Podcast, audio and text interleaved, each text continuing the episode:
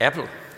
Nå, nu skal I lige høre, er der nogen her, som øh, engang har fået englebesøg?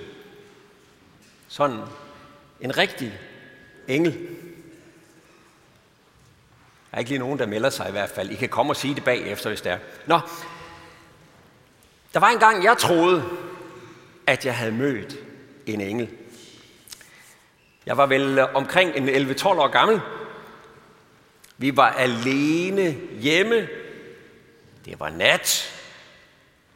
Jeg lå og sov på mit værelse, som lå på første sal. Og så pludselig, så blev jeg vækket ved, at det bankede på vinduet. Og det var som om, der var en, der sagde mit navn sådan i det fjerne. Først så gemte jeg mig under dynen, for det var virkelig uhyggeligt. Første sal, okay? Og bankelyde på mit vindue. Og nogen, der måske siger mit navn, sådan i det, sådan i det fjerne der. Men så tog jeg mod til mig. Jeg havde jo hørt sådan fra Bibelen om nogen, der blev kaldt, og, og Gud, der sagde noget og sådan noget der. Så jeg gik hen og, og trak gardinet fra, og derude, der så jeg en lysende, svævende skikkelse. Og jeg blev godt nok en lille bitte smule bange. Jeg kunne ikke få det til at, passe med andet alligevel, end jeg har fået englebesøg. Indtil det gik op for mig. Jeg gned mig lige lidt i øjnene, ikke? og så kiggede ekstra godt efter, at det var min far, der stod uden for vinduet i kridhvide, lysende underbukser og undertrøje. På første sal. Altså det var selvfølgelig i sig selv et noget overraskende og et noget chokerende syn, for hvad lavede min far uden for vinduet på første sal i underbukser og bankede på vinduet? Det tog mig lidt tid at tage mod til mig og få åbnet vinduet og få ham ind. Og øh, historien var selvfølgelig den, at far og mor havde glemt nøglen, og for ikke at vække alle børnene der om natten, så ville de ikke ringe på dørklokken, men så havde far simpelthen bestemt sig for at kravle op på et halvtag, og så op på gesimsen ud fra mit vindue, og så banke på vinduet der. Men mor havde så sagt til ham, ved du hvad, du kravler ikke op i dit fine jakkesæt, du smider tøjet først.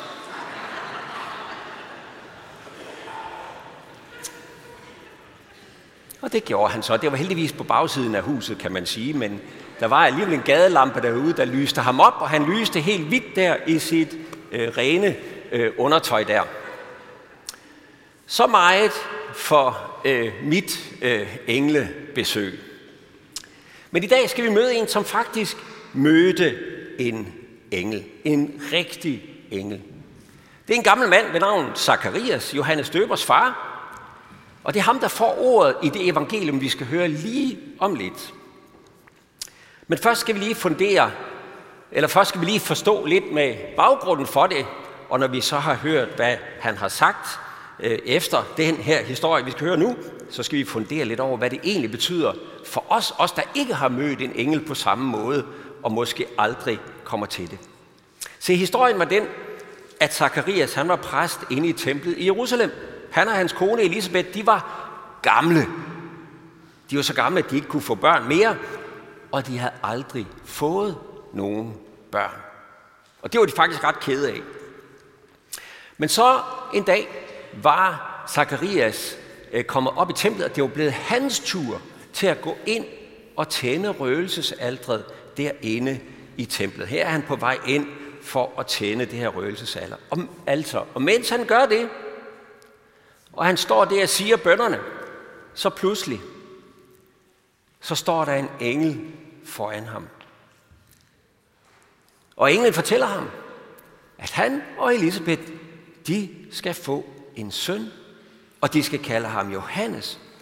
Og det skal være ham, der skal være forløberen for den frelser, den messias, der er lovet i de gamle skrifter. Zacharias han får selvfølgelig øh, lidt af et chok.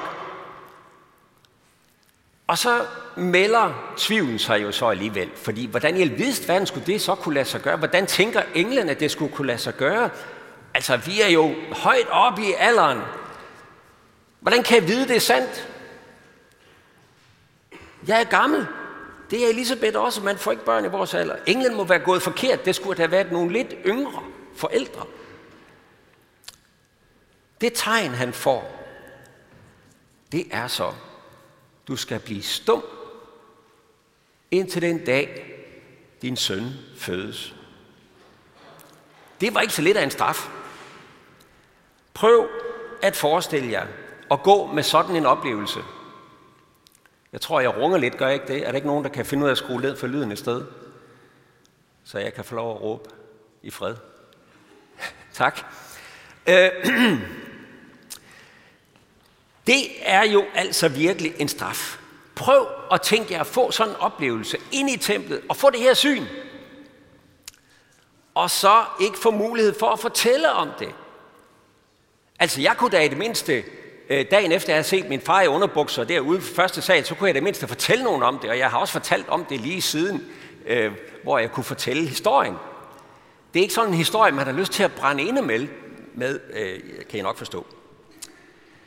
Men han kunne altså ikke sige noget, da han kom ud. Og folk de kunne se, der var sket noget på ham, for han... For, jamen, ikke også? han ville fortælle det, men han kunne ikke sige det. Så han måtte bruge tegn, og de kunne jo godt se, at der var sket et eller andet. Men det var svært for ham at få det sagt. Han ville sikkert også gerne have fortalt noget mere til sin kone om, hvad der var, hvad der var, der blev sagt, da hun jo pludselig begyndte at vokse et vist sted på maven. Der var et lille barn på vej. Zacharias kendte hemmeligheden, men han kunne ikke fortælle en hel masse om det. Han var blevet stum. Da barnet så endelig kom, og det skulle navngives ved omskærelsen, så ville de kalde barnet Zakarias efter sin far. Det var skik, når nu det var den første fødte søn. Men så bad Zakarias som en tavle, og så skrev han på den tavle, og der skrev han Små Johanan. Hans navn er Johannes. Han skal hedde Johannes. Det var det, englen havde sagt. Og i samme øjeblik, så fik han mund og male tilbage igen. Og hvad var det så, han sagde, da han pludselig kunne sige noget igen? Hvad var det så, han var fyldt af? Nu har han gået ni måneder og tykket på det. Alt det englen havde sagt, og det der var sket i en tempel, han havde ikke kunne dele det med nogen. Hvad sagde han så, da han åbnede munden? Det skal vi så høre nu. Og nu må I gerne rejse jer og lytte til evangeliet til i dag. Johannes' far, Zakarias, blev fyldt med helligånden og profeterede. Lovet være Herren, Israels Gud, for han har besøgt og forløst sit folk han har oprejst os frelsens horn i sin tjeners Davids hus, sådan han, som han fra gammel tid har forkyndt ved sine hellige profeters mund, at frelse os fra vores fjender og fra alle dem, som hader os. At vise barmhjertighed mod vores fader. Huske på sin hellige pagt, den ed, han tilsvor vor fader Abraham. At fri os fra vores fjenders hånd og give os at tjene ham uden frygt i fromhed og retfærdighed for hans åsyn alle vores dage. Og du, mit barn, du skal kaldes den højestes profet, for du skal gå foran Herren. Du skal bane hans veje, og så skal du lære hans folk at kende frelsen i deres sønders forladelse. Takket være vor Guds inderlige barmhjertighed, hvor med solopgangen fra det høje vil besøge os, for at lyse for dem, der sidder i mørke og i dødens skygge, og lede vores fødder ind på fredens vej. Og drengen voksede op og blev stærk i ånden. Han var i ørkenen til den dag, da han skulle træde frem for Israel. Amen. Ja, det var så det, Zacharias havde sparet op i de ni måneder, der var gået siden mødet med englen. Og hvad var det så, han ville sige? Nej, det var ikke. Jeg har set en engel. Hallo? Det var ikke det, der fyldte ham. Eller, nu har vi endelig fået en søn i vores familie, en arving. Nej, det var heller ikke det, der fyldte hans hjerte. Det, der fyldte hans hjerte, det var hele den virkelighed, som lå i det her lille barn. som nu er født ind i verden, som var for hele verden, hele Guds folk. Nu begynder alt det, som de gamle profeter havde gået og ventet og håbet på. Alt det, der var lovet i de gamle skrifter, det er i det her lille barn. Nu bryder det frem. Gud har besøgt og forløst sit folk, siger han.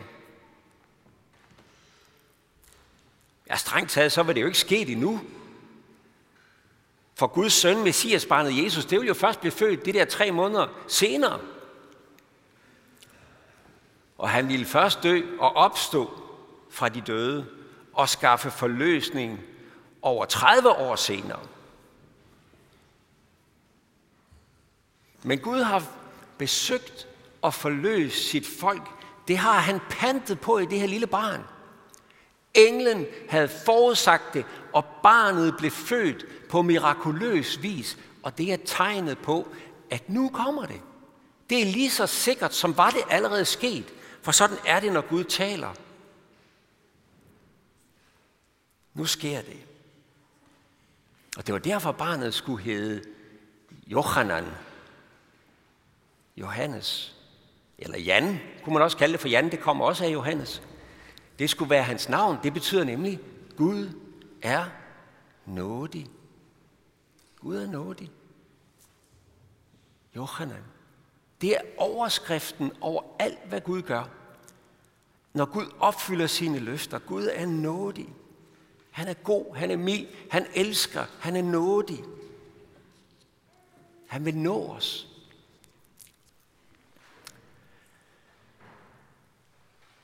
Nu kan vi jo så, øh, os, der kender den videre historie, vi kan jo læse videre om Jesus, der blev født.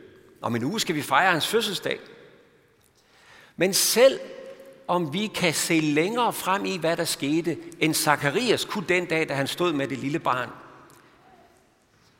ja, så står vi på en måde i samme situation som ham.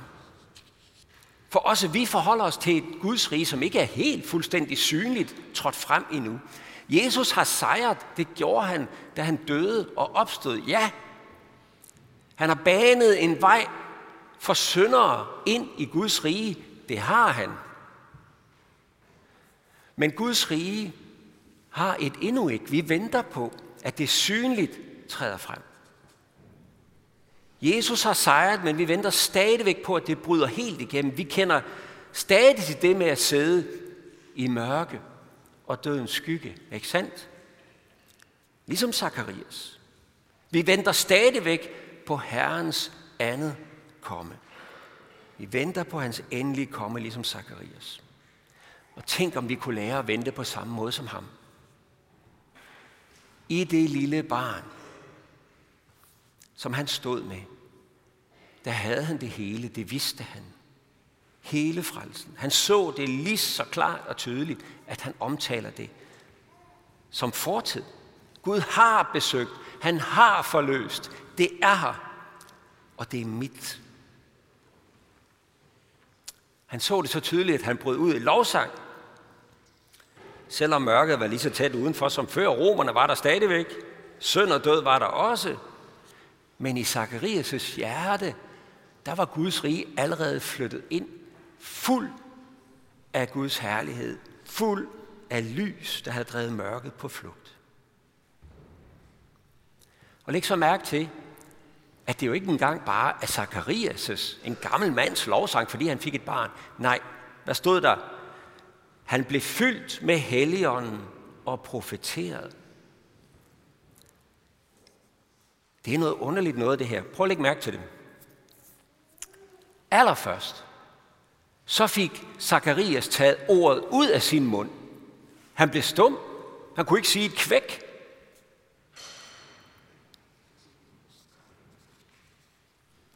Og så skete der det, at da han endelig åbnede munden,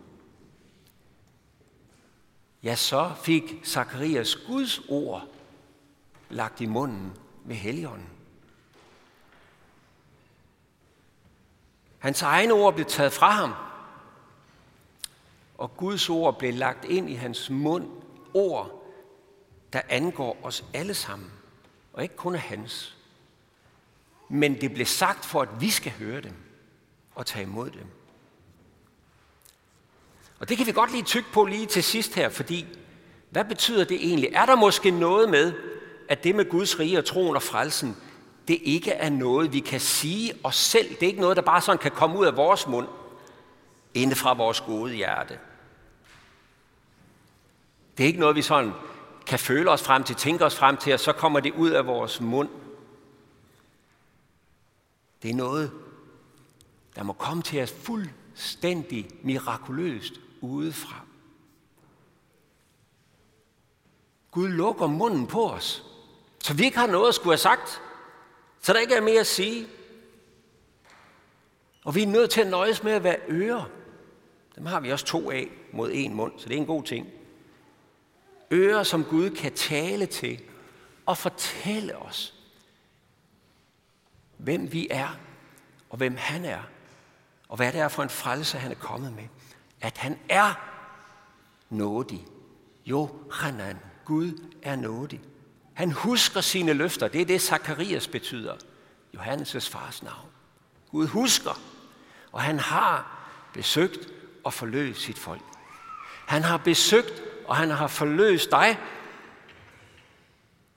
For det var ikke kun Zakarias og Elisabeth, eller Josef og Maria, eller disciplene, eller Paulus, eller alle de andre der, som Gud havde tanke. Dengang Johannes blev født, og dengang han selv lod sig føde ind i den her verdens mørke. Men det var også dig. Det var dig, han tænkte på. Og det var dig, han ville nå med sin nåde.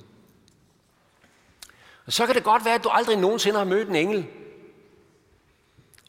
Og aldrig nogensinde været så heldig ligesom mig at se din far i skinnende hvide underbukser uden for dit vindue på første sal. Det kan godt være, at du aldrig har været så heldig.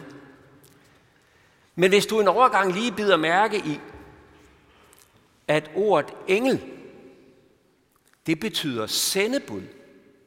En, der bringer bud. Ja, så er sagen faktisk en anden. Hvis en engel er en, der bringer godt bud fra Gud, der bringer evangeliet, Guds nåde til dig, Guds nådige ord, så er jeg sikker på, at du har mødt rigtig mange engle i dit liv.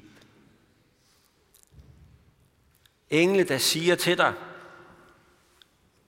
luk ørerne op. Luk vinduet op. Luk din hjertedør op, så Guds nåde kan fødes ind i dit liv. Og så troen, håbet og kærligheden kan følge med. Lad solopgangen fra det høje få lov til at besøge dig, så han kan lyse for dig og så han kan lyse for os alle sammen, som sidder i mørke og dødens skygge. For han er kommet med nåden. Og han kommer igen med det synlige Guds rige. Og han kommer allerede nu i sit eget ord og er her hos os med al sin kærlighedsrigdom. Og ved du hvad? Vi behøver ikke engang at holde mund med det. Og nu vil vi rejse os, og så vil vi tilønske hinanden netop det.